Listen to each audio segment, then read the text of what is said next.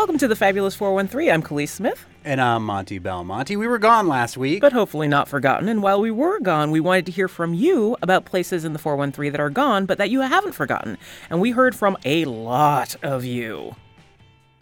Hello, I'm calling for the Gone But Not Forgotten. My name is Fran Cameron, and I miss Johnson's bookstore, and most especially the free books in the alley behind Johnson's bookstore. When I moved to Springfield, I was a poor, just out of school social worker, and that was the first place I could go and leave books, get books. It was the area's first free public library. So all those little book spots we see now out in the community, we know that they started with Johnson's bookstores. Love the show. Have a great day. Thanks, Fran Cameron. we'll have more of your gone but not forgotten submissions later in the show and all this week. But first, we're in the final week of August, which means it's the final week of Dine Black Springfield. And joining us is one of the organizers of Dine Black Springfield, Springfield at large city councilor Tracye Whitfield. Good morning. Oh, afternoon. It can be morning for you. it's you. morning if you somewhere. need- Somewhere it is. That's why we're drinking right now. No, We're- just- No, no, we just have water. We have water. Drinking is for later in the week. But it might be part of your dining experience for Dine Black Indeed. Springfield, which uh, goes through the month of August. Mm-hmm. How long has Dine Black Springfield been something that's been going on for the month of August in Springfield? So it originally started four years ago in 2019, but in February we tried to do it during um, Black History Month. Right. Oh, and thank you for having me today. You're welcome. It's our Thank you for pleasure. coming. You're wearing an It's excellent pleasure. Mason Square T-shirt. Uh, That's- yeah, Seriously. I, yeah, I was gonna put on my 413 hat, but I forgot it. next time. Next time. Yeah. Yeah. so it started in February um, 2019, and we were doing it during Black History Month, and then um, we got some participation.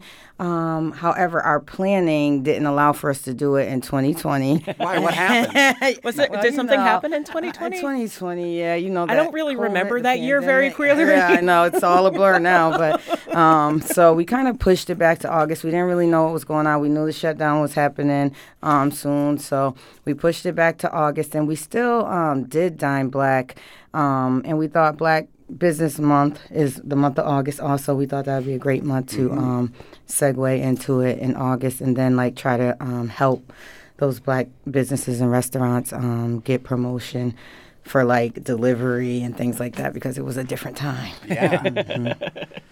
It was a good time too, and like in addition to just letting people know which businesses, which restaurants in the area are black owned, so that they could support them, then you get delicious things. And it's expanding a little bit. How did you get an Agawam restaurant on this year's list? We had Agawam. We also had um, we had Chicopee um, last year. So it doesn't mean you have to be a Springfield restaurant to participate in Dine Black. You can be anywhere in Western Mass or Connecticut, um, and you can just sign up to participate in Dine Black. We just want to make sure that folks know these restaurants exist and then support um, our local economy as much as possible. So you'll see the majority of the restaurants are from Springfield, um, but um, we love Flame on Vegan, and we needed a vegan restaurant anyway. So you know, I was vegan for about seven months at one time. Not right now, but I was. it looks like there's about two dozen uh, restaurants that are participating, most of which are in Springfield. Um, and it's organized by you, City Councilor Tracye Whitfield, and the Association of Black Businesses and Professionals. Tell us a little bit about that organization. And Pioneer Valley Project. Don't want to Yeah. leave them out. Um, the Association of Black Business and Professionals. I was um, one of the board members in um, previous years, and it's an organization that you know businesses should shi- sign up for. They have different resources to help small businesses grow, um, get access to capital. Um, well, I said grow, which is scale up. I was going to say the same thing again. um, access to capital, get like um, technical assistance resources that they need, and you know some of the smaller grants that are that are out here. So it's definitely a great organization to join um, for Black-owned businesses if they are not familiar with the Association of Black Business and Professionals. What about uh, Pioneer Valley Project? Oh, do they do basically the same thing? No, Pioneer Valley Project is more of a social organization, so they fight for like immigration laws, police brutality, um, also participate in Dine Black because they also want to, you know, just create awareness around some of the businesses that may need a little bit more help, and so they do a lot of social um, work as well. But yeah, their their platform is is um, very different than the association. So. Um, we did it the first two years, myself and the Association of Black Business and Professionals, and then the second year, Pioneer Valley Project. That was one of their focuses to um, advertise for black businesses. I think they had a grant or something, and they asked could they just partner with us, and we've been partners ever since. I love working with Tara Parrish.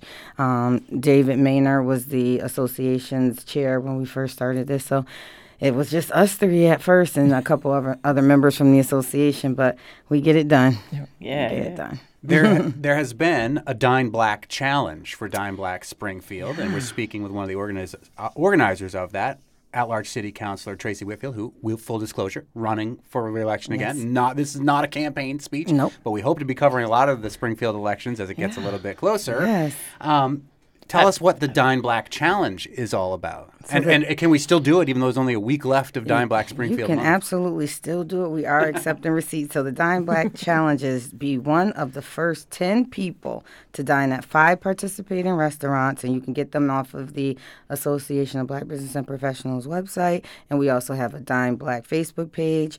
Um, participate at five restaurants, spend $10 or more, and s- text your receipts to 413 214 5100. Again, 413 214 5100. And the first 10 participants get a $100 gift card. So, really, you can just spend $50 and you can win 100 So, that's just. I mean, in case you needed more encouragement to go out and eat good food. Yeah. Right. Or you can come eat with me. I, I try to dine black at least three times a week, and I post it on my Facebook page, and people will meet me and ask me all types of city council questions. That's the time to do it because after that lunch break, I'm back at work from a full time job. So Well, do you know where you're going to be doing that next? Because people could meet you there. I think I'm going to be doing it at um, Sweet Spice Restaurant on Wednesday, and that's on Wilbraham Road. Sweet Spice Restaurant. Um, I was supposed to do it today, but got a little bit tied up, and I forgot to post it. So I was like, I'll just do it Wednesday because I'm not at a conference all day tomorrow. So Wednesday, and I think it's Wednesday the last day or Thursday. Thursday's the last day. Yeah, but hey, go somewhere for breakfast, go somewhere for lunch or dinner. Five times, send those receipts, and you can still win the hundred dollars. So it's still time to participate in Dine Black. No, I don't want to ask you what's your favorite on this list. Don't, Oh, we're gosh, not. We're trying to do make that. You know- we're not oh. making you pick favorites because people will get angry and oh, send you letters. They definitely will. And I don't need Yeah, that. you don't They're need all that. my but favorites. instead, what's a business that that you know of that that is a black-owned restaurant that you'd love to see on this list but isn't yet? Well, you know, I, I think we have to do a better job, like going out and advertising. Because as I roll down the street, like there's D and G restaurants, a J- Jamaican restaurant mm-hmm. that um, we kind of missed, and then. Yeah, because I thought um, Pete's Daily was on this list, yeah, but it's I don't- and that's around the corner from my house too. Oh, it is. Yeah. And I don't I don't know them, so we got to do a better job promoting it and um, getting more restaurants involved. But tho- that was the one that I could think of because I ride by it every day, and I'm like, oh, why aren't they on this list? So, um, but we do need folks to spread the word. We want to get as many restaurants on this list as possible because it is great free advertisement. We don't charge the restaurants anything to be involved in this um, Dine Black Challenge, um, and we just think it's a great free advertisement for the month of August to get people to go eat good food, have some good conversations, maybe a cocktail after work, and then if that's what you're into. and um, it, it's really a great time, and I've been having some great food experience. I'm really ready for August to be over because I've been eating more Yeah. than, than I really want to. But because the Dine Black, I'd be like, oh, I'm going to get something healthy. And then I go look at the menu and I'm like, nope, I'm getting everything I want on this list. August is vacation month. I'm gonna be yeah, I'll, Right? be, I'll be working on my Right. last week's vacation, extra pounds uh, for the next couple I weeks. Yeah, know. let's Sure. not I talk about the extra food that gets eaten in like August, especially because for my family, August is birthday month, so it's just cake. Yeah. It's just Oh, cake, it's oh, cake. the whole month. Yeah. There's like literally 16 of us born in and August. Have you It's been just- to Granny's baking table? Yes, Oh, but I oh, never there- get there in time. But for the things, you but have to. financiers, and then on the weekends when they're doing beignets, mm. that's that's the time. Yeah, but every one of their sweets, and I've had many, are so delicious Right. and just scrumptious and, flavorful. And they're on the list for They Dine Black Springfield. You could go over there they and take the Dine Black Challenge. Uh, And Tracye, they have a great big table for you to sit down and chat at. Oh yeah, or outside. Right? We sat outside. It was very nice. Springfield at large city councilor Tracye Whitfield it was one of the organizers of Dine Black Springfield. I'm curious to hear what you've heard from feedback from some of the either the business owners or the patrons who have who've taken the challenge. Well, I get a lot of thank yous um, from people that, or the business owners, a lot of thank yous, because especially when we do the Dine Black Days and people meet us there and they're like so appreciative. Because I try to go days that they might not be so busy, just so they can get a little bit more support on those days. And the feedback from um, the community has been great. Like, hey, I'm gonna meet you there. Some of them come out, they meet us there. We have a good time. And what I really love about it is some of the residents or the um, folks in the community don't know these restaurants exist. Yeah. And Or they don't know they're black owned. and they don't know they're black owned. They don't know they they exist, and they're just like, wow, when they go there and the food is so delicious, and it's just like a great experience, and it's just like giving back to the community, which I love to do. Um, if you know me, you know I'm out in the community a lot. Yes. Um, giving back, and this is just my way of giving back to these business owners. But I just love meeting with the community, hearing what you know some of their concerns are for the city of Springfield, because we talk about it all. And then one experience I had was um, I met someone at um, All American Restaurant, and we were talking, and she was telling me about some one of her friends that just recently had become homeless because they lost the caretaker um, of their family, and I was like, I gotta help. Got on the phone right away, called the housing department in the city of Springfield, and at least got her that resource. So um, hopefully she's getting the help she needs. I'm gonna follow up, but it's those type of conversations that mean the most during Dine Black. And if we could help folks in those type of ways that may seem small to us, but really huge to the person in need, that's the reason I like meeting people out. Yeah, because I wouldn't have had that experience had it not been for Dine Black.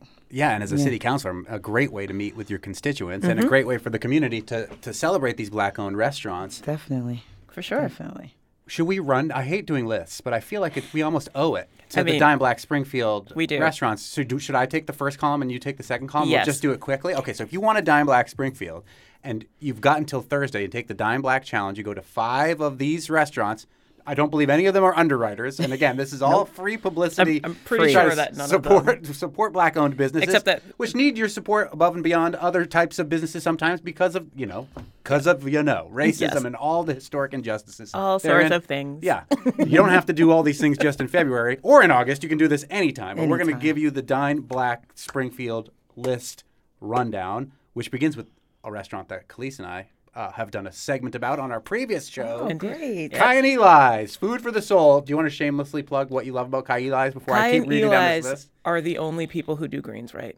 Oh, they're delicious, aren't they? They're the only people. Like I am picky about my greens. And her greens are amazing when she brings them for us to eat. we got to get some from Kaliis then, too. yeah. Look, I'll and when like Dine Black at you know- Kaliis's. you- every day is dine black at Kaliis's. That's right. But um, like I would make more if the stupid groundhogs in my backyard hadn't eaten all of my greens. Oh, you're doing fresh, organic. Oh, that's what we're talking about. Like I was like that's the spirit of my grandmother coming out. All right. But um, she, her spirit was not enough to ward off those groundhogs this year. They ate them all. Back to the list. Kai and Eli's Food for the Soul, level five restaurant. Solude's Kitchen. White, So Loud. So Loud's Kitchen. They're soul White- food and Lao, Laotian food. food. Yeah. It's great. Ah, that's cool. Great, White yep. Lion Brewery. Shout out to Ray Berry, who Yep. connected us with Tracye. Thank So you, grateful. Ray. Artist Cafe.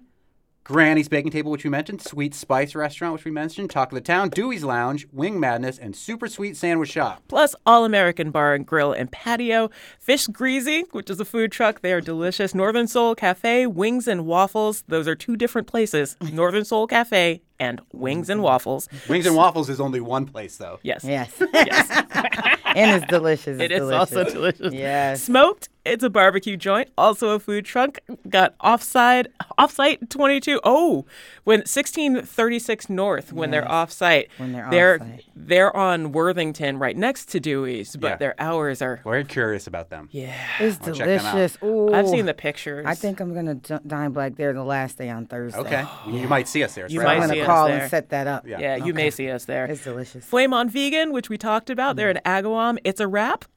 Who does catering. Say Gracie. Say grace. Say Grace. Oh, Ah, they're good too. yeah. And Yad Spices 876 Catering. We've talked about Yad food in Yeah. general. We love yacht food for Yeah, Jamaican do. food. Yeah. Love yacht I mean, we got a great list of good This food This is a on here. fantastic list. Oh yes, of and I- places to go. Like not one I've been to and have been disappointed by anything Yeah, that I've had, except sometimes greens. But that's a caveat because I'm picky. Yeah. I'm picky with my greens too. Don't I just don't like peppers in my greens at all. Yeah, I don't like not peppers and not too much vinegar. Yeah, not too much vinegar. Well, I love them at Kai and Eli's, and I love Kaliis's too. But you can go and dine. I'm not going to invite you to dine black at Kaliis's house. Right. I will invite you to I dine have black many at times and before Eli's. said, "Don't go looking for my house." We'll be knocking at your doors at dine Black Day, Kaliis. Maybe I'll show up at the the McKnight block party with it Yeah, sometime next year. nice, That would be nice. Dine Black Springfield officially goes through the end of this month, which is this Thursday. It's put on by the Association of Black Businesses and Professionals, the Pioneer Valley Project, and City Councilor at large running for re-election, Tracye Whitfield, who's joined us today. Thank you so Yes, much. Thank, Thank you you for so having much. me and Of inviting course. me. And hopefully next year I can get on earlier. Yes. so Yeah. We'll remind you at the beginning and the end of Yes, the month next and year. then the end, and see how we do. And then, so our awardees will be announced in September. Uh, we pick one of the Dine Black locations to celebrate them and buy their meals. Um, so on top of getting the fifth, um, the gift cards, we will um, buy their meals. And, Oh, wow. yeah, Nice. so it'll be a nice time. Sweet. Yeah. Thank you so much. Thank you for having me. Later in the show, a Franklin County based plumber named Frank Marchand has barely taken a day off since he was diagnosed with colon cancer. Frank brought comfort to countless listeners through an interview with NEPM's Karen Brown that was then broadcast nationwide on NPR. He's bringing his story to the stage of the Shea this Wednesday. Frank and NEPM's Karen Brown will join us later in the show. But up next, hear why Hampshire College astronomer and native Pakistani Salman Hameed is rooting for India with their latest moon landing. You're listening to the Fabulous 413 on NEPM. to boldly go where no man has gone before. Time for some more kitchen table astronomy with Hampshire College astronomer Dr. Salman Hameed at your kitchen table here in Amherst. And this last week, everybody was talking about how we landed on the moon. No way. That's great. We landed on the moon. That's right. Uh, really amazing. Uh, although last week there was also a failure to land on the moon as well because the Russian mission failed, but the Indian mission succeeded. So Uh, depending on your geopolitical stance, you're either really happy or really sad or a little bit of mixed, depending on who you're rooting for about landing on the moon. That's right. And coming from Pakistan, it's all very mixed in it. Is it hard for you to root for India landing on the moon coming from Pakistan? No, I think it was actually really fascinating. I so I actually did a live coverage of it on uh, my YouTube channel, and I had two Indian astronomers on it. I mean, that was so cool. As I don't know, Monty, if you know it or not, I got into astronomy because of Carl Sagan. Billion, trillion, trillion, million, million, million, million. I did know that. okay, but I mean, I think uh, at the height of the Cold War, I remember reading about that Sagan actually worked with, in fact, he co wrote a book with a Soviet astronomer, and then they were on the same panels and things like that. And again, this is one of those things that stay with you, right? And so when this was happening, and I thought it would be really cool actually to have astronomers from India to talk about something that ideally it takes you beyond the boundaries, beyond the differences, beyond the politics of the earth. And there are prominent astronomers over there. In fact, both of them were then on national television in India. But it was so cool that they both explicitly said actually that they decided to join this live coverage on a channel which was started by a Pakistani, but it's about astronomy. So Was it in English? Was it in Urdu? no, it was in Urdu slash Hindi. This is Dr. Uh, Priya Hasan and, and Dr. Prajval Shastri. Like, you know, and we were getting questions and things like that. So it was really cool. To answer your question, I mean, the analogy that I used, I wrote an article about that too. I mean, how should Pakistanis feel about this? And one of the analogies that I used was uh, so cricket, of course, is like, you know, a big deal. Yeah. So I think, other than moon landing, I think cricket is like, you know, the real division that comes in. And the analogy that I used is in cricket final, for example, in a World Cup final, Pakistanis usually they don't root for India, but they also don't root for Australia for various reasons. Like you know, they're very, uh, they're usually very good, and it's sort of like you know, there are tensions in there. So the analogy that I used was watching this landing on the moon was like watching India Australia World Cup final where you don't want to root for anyone, but you've already been knocked out in the group stage. you know, so you really suck in that. Uh, but I mean, it is interesting that there is some soul searching going on about why Pakistan is not. Uh, I mean, Pakistan wants to compete with India and all of those things, but we're not even in the same ballpark regarding space in particular. I think that just shows how terrific India's growth has been over the last couple of decades and how you need a solid foundation to build these programs, which India did it a lot of it indigenously, sort of like you know with with their own local scientists, local engineers, and they were failures as well. Failures play such an important role. So Chandra, so this is Chandrayaan three, but Chandrayaan two actually failed to soft land, or sort of like you know, it actually went off a target, and that was in 2019.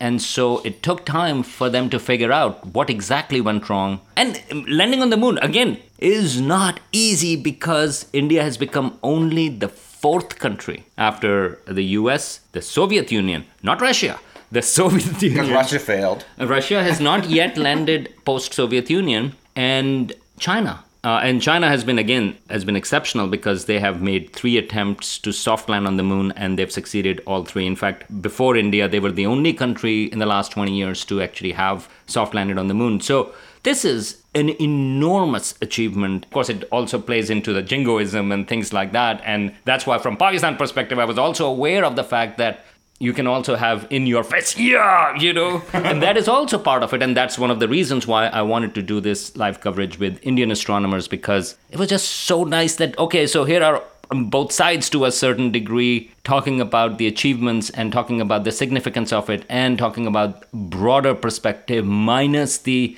negative sides that also comes with that type of space exploration. Because the moon is for everybody. Hopefully, one of these days we'll convince Laurie Anderson, the incredible artist and musician who has an exhibition, a, a virtual reality exhibit at Mass MoCA in North Adams, to go through that exhibit with us because it, it begs the question who owns the moon? And so now you, as a Pakistani astronomer, talking to Indian astronomers on this huge day where the Indians have landed on the south pole of the moon. So, talk about what's important about this particular mission and why its success is important you would hear a lot about the South Pole of the moon, and that is because the next several missions that you're going to hear about, they would all be going to the South Pole.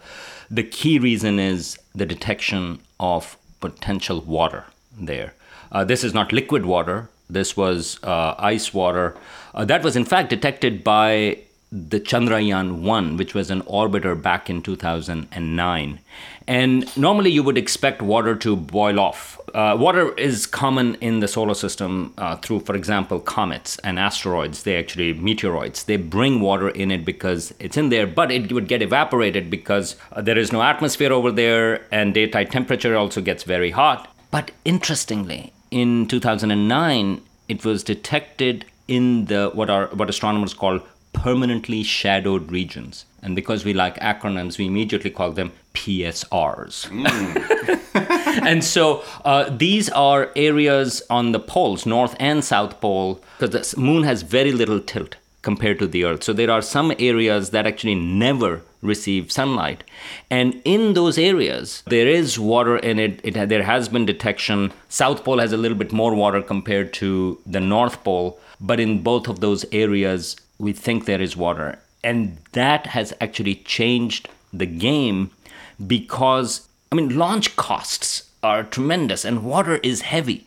So if you can have access to local water, well, that actually really uh, makes viable a space colony uh, or settlement for astronauts and uh, also, you can actually break hydrogen, uh, break the water into hydrogen and oxygen, and that can potentially use as a fuel as well. So instead of sh- launching a huge heavy rocket from Earth to try to go to Mars, you could launch a huge heavy rocket from Earth and go to the moon, which is much closer, and then build a rocket on the moon using some of its resources and much more easily with less gravity even launch to Mars. That's exactly right. And uh, and in fact there are plans and again this is not science fiction.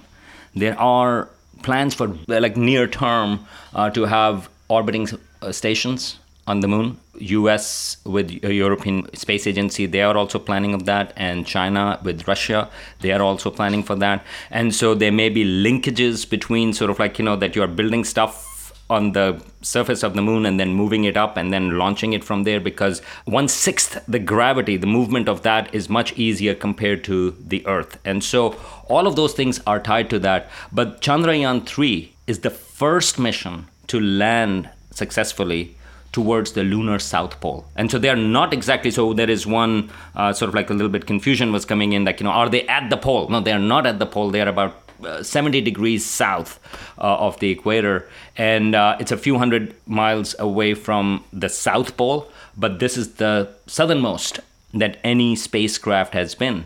And it is hard to land in the South Pole because you have a lot more cratered areas either. So, so far, most of the landings have been towards the equatorial region, uh, the Apollo missions and the Chinese Chang'e missions, uh, except for there was one really difficult one for China, which was on the far side of the moon. Where there's no communication, so that makes it that much more difficult, right, to try to do that successfully. So the fact that the Chinese were able to do that without even the assistance of Pink Floyd. Is remarkable. Yeah, that I, I really love that song, "Far Side of the Moon," which is what you call it because it's technically not a dark side, right? Right, it's and just far from us. And just uh, to give a preview, uh, there are a lot more missions going up. So now that Chandrayaan is there, and I should also mention that it's not just a lander; it also has a rover. So it was really cool, like you know that you know it landed, and a few hours later, you actually saw the ramp go down and a rover uh, came down. A lot of it, Chandrayaan 3 is about the demonstration of technology. Uh, Chandrayaan 2, even though the lander failed, the orbiter is still there. And so p- part of this thing is to communicate with the orbiter and to demonstrate technology. The first science results are out because it looked for temperatures, uh, like, you know, in, in, the soil. So it dug a little bit and, and gave the first uh, science results. But get ready because there is there are going to be a lot more missions coming up. In fact, just yesterday there was a mission from Japanese space agency called SLIM, Smart Lander for Investigating the Moon. Uh, although uh, in in Japanese apparently it's Moon Sniper. That's what it translates cooler. as. That's much cooler than I Slim. Com- completely Moon Sniper Slim. It's kind of like a cool old blues man. Just shake your hips. That actually has gotten a delayed. This is going not to the South Pole, but the idea is to land within a few hundred feet of its designated target. So just think about it. So, you know, you have moon over 200,000 miles away and they really want to land within a few hundred feet of their target. So I can barely parallel park. right, exactly. So that is what it's going to do. But because of bad weather, uh, that actually got delayed. It also has an X-ray telescope that it's going to, while on its way, it's going to launch that as well. And then there is a private company, Intuitive Machines, that is Houston-based, and that is going to potentially land around in November of this year. They are going to the lunar South Pole, uh, and then of course uh, there are missions from China, Chang'e six, uh, and, and then Chang'e seven. I think is is that sample return. Because one of the things about water is that we actually don't know exactly how much water there is. And we think there is also water molecules that are trapped within the soil of the moon.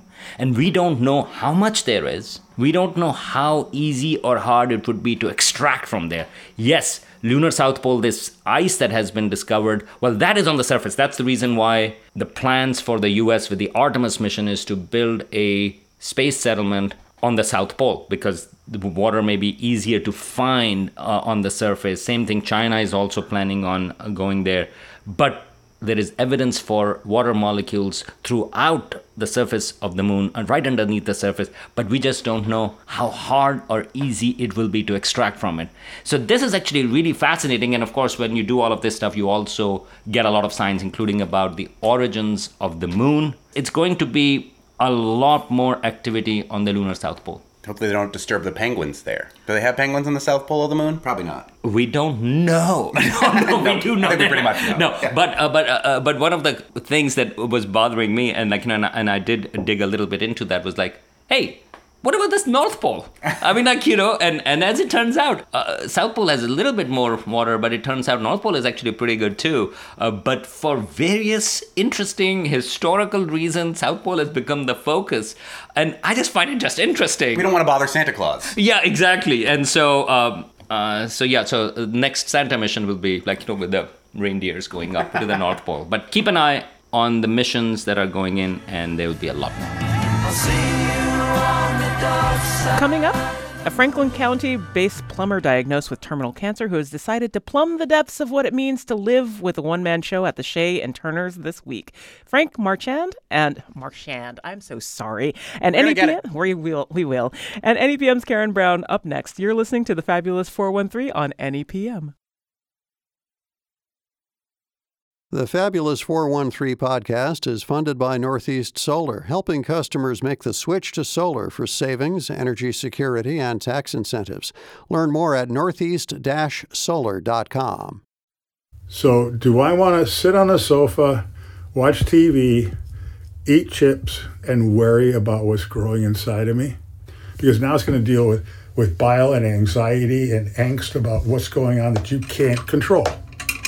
Plumbing, on the other hand, is one of the few things he can control. I mean, when I'm when I'm doing work, if that valve right there doesn't work, I need to know exactly where to go to the next one that will stop stop the water if this breaks off in my hand. Welcome back to the Fabulous 413. That was from a piece from a story by NEPM's Karen Brown, published March 16th of this year, titled Life, Death, and Plumbing Western Massachusetts Man That Keeps Working Throughout Cancer Treatment. Frank, through Karen's story, brought comfort to countless listeners here in the 413 and throughout the country after it was broadcast nationwide on NPR. Frank has turned his story into a one man show called I Can Die Happy Now, which will be performed at the Shea Theater in Turner's Falls this Wednesday, August 30th. Frank Marchand Mar- and NEPM's Karen Brown join us now, and I think I got it right that time. Marchand. Marchand. we won't tell you what you told us you would answer to, you know, if we get it wrong. But we're going to do our best to get it right every time. Darn it. Um, the story uh, went on to national prominence, and we'll get a little into that in a little bit. But Karen Brown from NEPM, tell us uh, how you came across Frank's story. Sure, and you pronounced my name beautifully, by the way. So. It wasn't Nancy Cohen. This is a this, This is an ongoing dumb, inside joke. Terrible Yeah, yeah, inside yeah. joke. Call, call us later for the details on that one. Um, you know, I um, there was something wrong with my plumbing. Is how I discovered the the story, Frank's story. Um, I think it was maybe the second or third time that you'd come to my house, Frank, and. Um, I was just in the kitchen, like doing the dishes, and you were just at my toilet doing whatever you were doing. And we just started chatting, and I noticed that you had a hospital bracelet on your wrist. And I felt terribly guilty when I realized that you had just come from chemotherapy to come fix my toilet. And I sort of asked you about that, and you just started talking. He basically, Frank just, I was there for like an hour, and he was just telling me about what it was like to have cancer and his views on mortality and how he just wanted to um, you know, make the best out of what life he had left. And by the end, I was just basically in tears. And I basically said, next time you come to fix something in my house, I'm going to have a tape recorder. And that's exactly what I did. And luckily enough, you had more plumbing problems. Oh no. Yes, that has not been a problem. So. So, Frank, um, tell me what happened when you got your diagnosis. Scared to death. Had no idea it was coming. I was healthy, happy, had no pains, no no indication of anything going on inside me, and basically, uh, I'd, I'd postponed my colonoscopy for many years for fear, because of fear, and when I finally was coerced into doing it by the medical staff, that's when I found that the reason I went in for the, I did the colonoscopy prep and went in the following morning. They sedated me, and the first words I heard were, I've been doing this for 38 years. I know cancer when I see it, and you've got it. So I went from feeling healthy and alive at 10 in the morning to knowing I had cancer at 11:30 the same morning. And I, I, I couldn't get cancer. That's not something that happens to me. That happens to everyone else. But the shock of that and realizing that the surgery was being scheduled for just two weeks out showed me the urgency and the, the reason why I shouldn't have waited so long to have it done. So as life unfolded, I've I'm here today after just surviving my 112th chemo treatment, eight years stage four cancer, and I've learned so much along the way. Uh, I, I guess what this what this uh, presentation is about on on Wednesday night. If I could equate, like, if you could cancel a sense in your body, for example, if you put a clothespin on your nose for a day and walked through a, a, a delicatessen, a market, a, a bakery, and you couldn't smell anything, but you, you, you could sense that it was really good. And you ended up later on that afternoon with someone removing the clothespin from your nose when you're in a field of freshly mowed hay. You, you, you, you inhale, and all of a sudden those senses come alive. Uh, the same thing as if you took for granted that you were you, you were you had good eyesight. So you're blindfolded for a day and given a white cane, and you you kind of poke your way around, and you're ever so glad at the end of the day when you can take the mask off and and you can see, and that you're okay. But with the cancer, it's like it's it's it's looming there every day. You don't know what it's going to do next, and I, I envision this presentation presentation being somewhat like how about if you have all of your senses for a day? All of them. But you have to realize that you only have one day left. So the the the the blind person uh, gets around by sense of feel. The the the person who, who doesn't have a sense of smell basically senses things that are going on. But with all the faculties that you have, to have all those and have a day where you know you may not make it through the day, you start realizing how wonderful all those senses have been all of your life that worked that you ignored. So, my hope is that telling the story of where I've been and potentially where I'm going might help people realize that right now, right here, you're alive, you're living, you're being surrounded by beauty and anger and frustration and, and devastation all at the same time.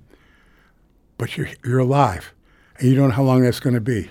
So take advantage of every chance to, to hug somebody, to drink a beer, to dance, to go swimming. Enjoy what you have because it doesn't last forever. Do you see why I knew to take my tape recorder Yeah, out? good thinking, NEPM's Karen Brown. That's Frank Marchand, who is a plumber who was diagnosed with terminal cancer, but who has really taken this terrible diagnosis and turned it into something positive uh, for yourself.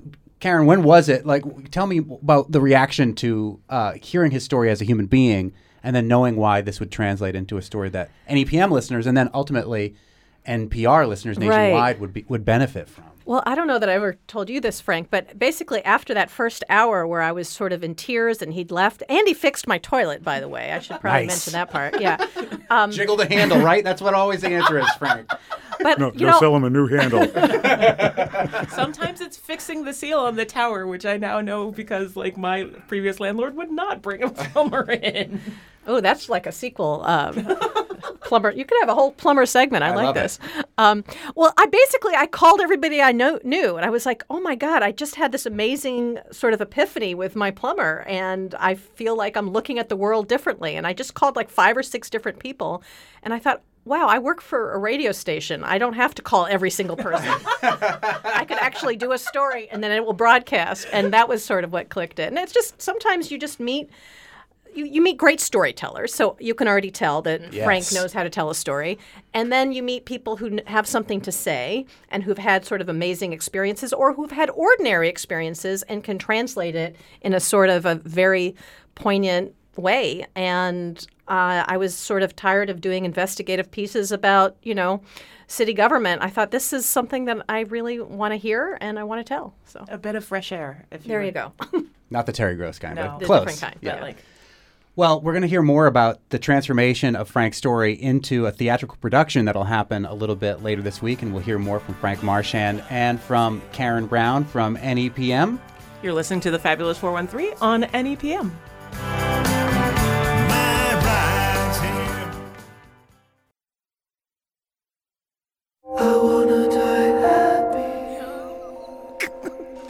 Sufjan Stevens, "Want to Die Happy." I think that's a great song. It's, a, it's the only lyric in the song, but I think it, it speaks to what we're talking about right I mean, now. Don't fair enough. so? Yes, yes. Welcome back to the Fabulous 413. I'm Kaliis Smith. I'm Monty Belmonte. And we are with Frank Marchand and Karen Brown, NEPM's own, who did a story on Frank earlier in the year. Eh, But Frank has a one man show happening at the Shea on Wednesday enti- wait, entitled I Can Die Happy Now. See, now you see the Sufjan Stevens I- I- connection to the whole thing. Um, I want to play a clip from Karen's story where uh, we hear what Frank is thinking about, what he wants to be thinking about as he's wrestling with his cancer on his deathbed, as opposed to all of the things that one might imagine you might think about on your deathbed, your life flashing before your eyes, your regrets. Uh, I was really touched and delighted by this piece from, from Karen Brown's story. But what I'm going to spend my time thinking about while I'm on my deathbed is the best corned beef hash I ever had in my life. The Green Heron in Kennebunkport, Maine, and they they almost incinerated the potatoes. They were burned on the outside and really soft inside. Caramelized onions, and just before serving it, they mixed in shredded boiled cabbage. Yeah, oh my God, I loved it so much. I sat there and ordered another plate of it. The look on Frank's face when we played this clip, just like you can see the rapture. And by the way, that was edited. It was like twice as long. He described even more of this cor- corned beef I, hash. so Yeah. since I love descriptions of food like that, like I I would be I wish we'd gotten that because I would have made you do the whole thing. My wife, who loves corned beef hash, um, will love that segment, uh, that section of this, and also texted me during the break saying get a colonoscopy because that was part of what Frank. and now she's going to say, "Please get that corned beef hash recipe." yeah, we're going to go to Kennebunkport and have that. What I want to know, Frank, um, before we talk a little bit about the show specifically, is w- was your attitude like this before the diagnosis? Were you always a, a positive person that was focusing on these finer details of life, or was this an epiphany that the cancer created for you? I think all through my life, I, I've been fair and equitable and just and, and, and kind and helpful. But um, this threw me for a loop. I mean, I had to go. It took me probably a better part of a year, year and a half, to go through the shock, the anger, the denial, and get around to acceptance. Only to be blindsided by another round in a different part of my body. So it's been uh, eight and a half years, uh, eight years actually, of uh, stage four with involvement of my colon, my lymph system, my omentum, my diaphragm, and my and my liver. And uh, I just got some pretty serious news a couple of weeks ago, which they postponed uh, advancing my treatment to the next level because of this upcoming performance. So I've got a little stay of execution, you might say, but uh, the the medication they're going to give me is going to probably make it to the point where I wouldn't be comfortable or able to make this presentation. So time time is working out beautifully, but it's it, I feel like this message has been building inside of me, which is why I, I I've watched I watched one of my best friends sitting in a chemo chair next to me. We was there for about six months, and I ended up being a pallbearer in his funeral. My chemistry teacher from seventh grade comes in, and I said to him, uh, "What are you doing here? You visiting somebody?" He goes, "No, I've got uh, I've got uh, I've got cancer also," and I went to his wake, and watching acquaintances and friends going through there, and like I'm saying to myself, "Why am I still here?" With watching all these people around me, why am I still here? And then one day I just said, maybe I'm here because I need to deliver a message. And once I do that, then I'm free to go. So this is like the culmination of with with Karen's story and it, it, it going nationwide, and I'm getting like a phone call from a, a woman in Rimouski in the northeast quadrant of Quebec saying, I was doing my dishes, my husband was listening, and we stopped doing everything, and I just, I just had to let you know that I heard that and it meant the world to me. Cards, cards and letters like from Portland, Oregon, from Wisconsin, uh, all addressed to my business, and nobody knew me. And I'm thinking like, this is really amazing that it's this, this far-reaching. So my friends and uh, acquaintances all encourage me, like, do this, okay? The momentum's going. You see where you're going here. Let's do this. Make it happen.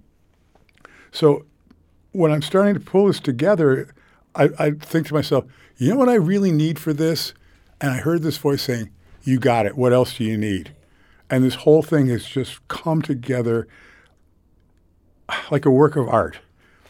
And the idea being that I have, I really have this message, which um, half of it's hysterical. Okay, I'm, I'm, I'm telling you, Gallows humor. I can. I can only, I can only be serious for so long before I start telling stories about like the plumbing trade and, and stuff I've been through and stuff I've seen, which is unbelievable. I, I'm going to enjoy this part of it, but also realizing that I have to go back to that chemotherapy room. Yeah. No matter what. And when I made when we, we talked about the arrangements with the Shea, there was a bunch of different options, and we opted for the box office split, where the the first income that comes in from ticket sales goes to cover the cost of the theater. After that's paid for, there's a split 50-50. This theater gets 50%, I get 50%. At which point I said, all of the proceeds that are coming my way are going to restock the refreshment room at the cancer center at Cooley Dickinson Hospital. so this isn't about me. This is about us. We're all working together and um, pulling it, pulling together as a, as a group. Full disclosure, I'm the president of the board of the Shea Theater. I have uh, no financial stake in the matter. Uh, we just like to do this kind of thing. But and you want some of those snacks. I do want some of the snacks. Well, I don't have to go to the No, cancer center to get them. Don't get go them. to the cancer center No. and take the cancer patients. But Karen. Brown from NEPM, you're going to also be part of the show on Wednesday. Yeah, I'm just going to introduce uh, Frank just for a couple minutes before before we get going, um, which means that I will have to dress not just for radio but for for a stage. What's some of the feedback you got from the story after it went national, Karen? I mean, most people were like, "Why do you do all those boring investigative political stories when you could be like talking to Frank the whole time?" You know. um, I know the feeling. But then there's like, like there's the process of discovering more Franks. Like not that you can be duplicated. That's not what I'm implying. My like, mother would never allow that. Fair, fair enough. well, yeah. I mean, there was there was just something. You know, people like hearing a mixture of really serious and sad things. And humor and stories. And you might have just described our show. Yeah. We m- might. yeah, There you go. And you'll be it's it's There song be you'll be singing as well here too. pretty Is that soon. right? I like that. No. No singing. Okay, I heard open your voice is what it says on the, the no singing though. No. it's just one man show. There was a rumor. I don't know if I want to spoil anything. When I was hearing the early stages of this, that is there a, a stage element? Oh no, you Oh, can't give it away. You Okay, give it away. should Oh, I give it away or not give it No, away? don't Do give it. not. No. All right. Do not. People have the suspense and a reason to go see it for themselves, and you've only got one night to see it for yourselves. So you know, and treat it's yourself. this Wednesday at the Shea at 7:30 in Turner's Falls, where Frank Marchand will be telling his story that was made national by NEPM's Karen Brown, and it the story is called "I Can Die Happy Now." Um, I have a weird, sort of macabre last question. Um, in but the minute we have left, I know we've only got a minute left, but what's you've been in chemo for eight year, eight and a half years. What's changed about the process over that time, from when you started and were feeling a little more gloomy about it to now? What changed physically or mentally? Oh, I I was thinking more about the actual process, but we can get it like however. Physical? Well, I, I got this T-shirt that says, um, "God never gives you more than you can handle. He must think I'm a badass." Okay? not only not only have a cancer to deal with, but I, uh, I had a case of the shingles. I had uh, uh, chemo re- wreaks havoc on your mouth, so teeth coming out. Um, a, a, tick, tick lodged on me, walking pneumonia, uh, this, which I was hospitalized for, uh, open ulcers on my legs as a re- re- reaction to the, the chemo medication, with open sores for four months until if they finally healed. This is the healed. funny and- part, right? yeah, yeah, this is the funny part, right? Yeah. No, but in, in reality, you just don't know what's going to what's going to happen. And I know this medication I'm about to go on is going to turn my mouth into a giant open sore. And I won't be able to s- brush my teeth with anything but baking soda. And I'm, I'm I'm thrilled that this is the moment where this is all coming together, and I can I can do this and and you know eventually die happy. The show is called "I Can Die Happy Now." It's this Wednesday at the Shea Theater and Turner's at 7:30. Frank Marchand and Karen Brown, thank you so much. Thank you, guys. Thank you. You can head to the NEPM website to hear the story that she put together. Tomorrow on the Fabulous 413, school's about to start back up, and for some kids, that means the return of the dreaded MCAS. But there's a, a push to remove the high stakes gambit from the Bay State's curriculum, curriculums. We'll talk to Max Page of the Massachusetts Teacher Association about the pros and cons. Plus, we'll get extra local with the fair of the People's Pint in Greenfield as we chat with its owner, Alden Booth. Musical thanks to Spouse Happy Valley Guitar Orchestra, Anthony Hamilton, Pink Floyd, Slim Harpo, Warren Zevon, Sufjan Stevens, and the Avett Brothers. We'll see you tomorrow on the Fabulous 413. Indeed, we shall.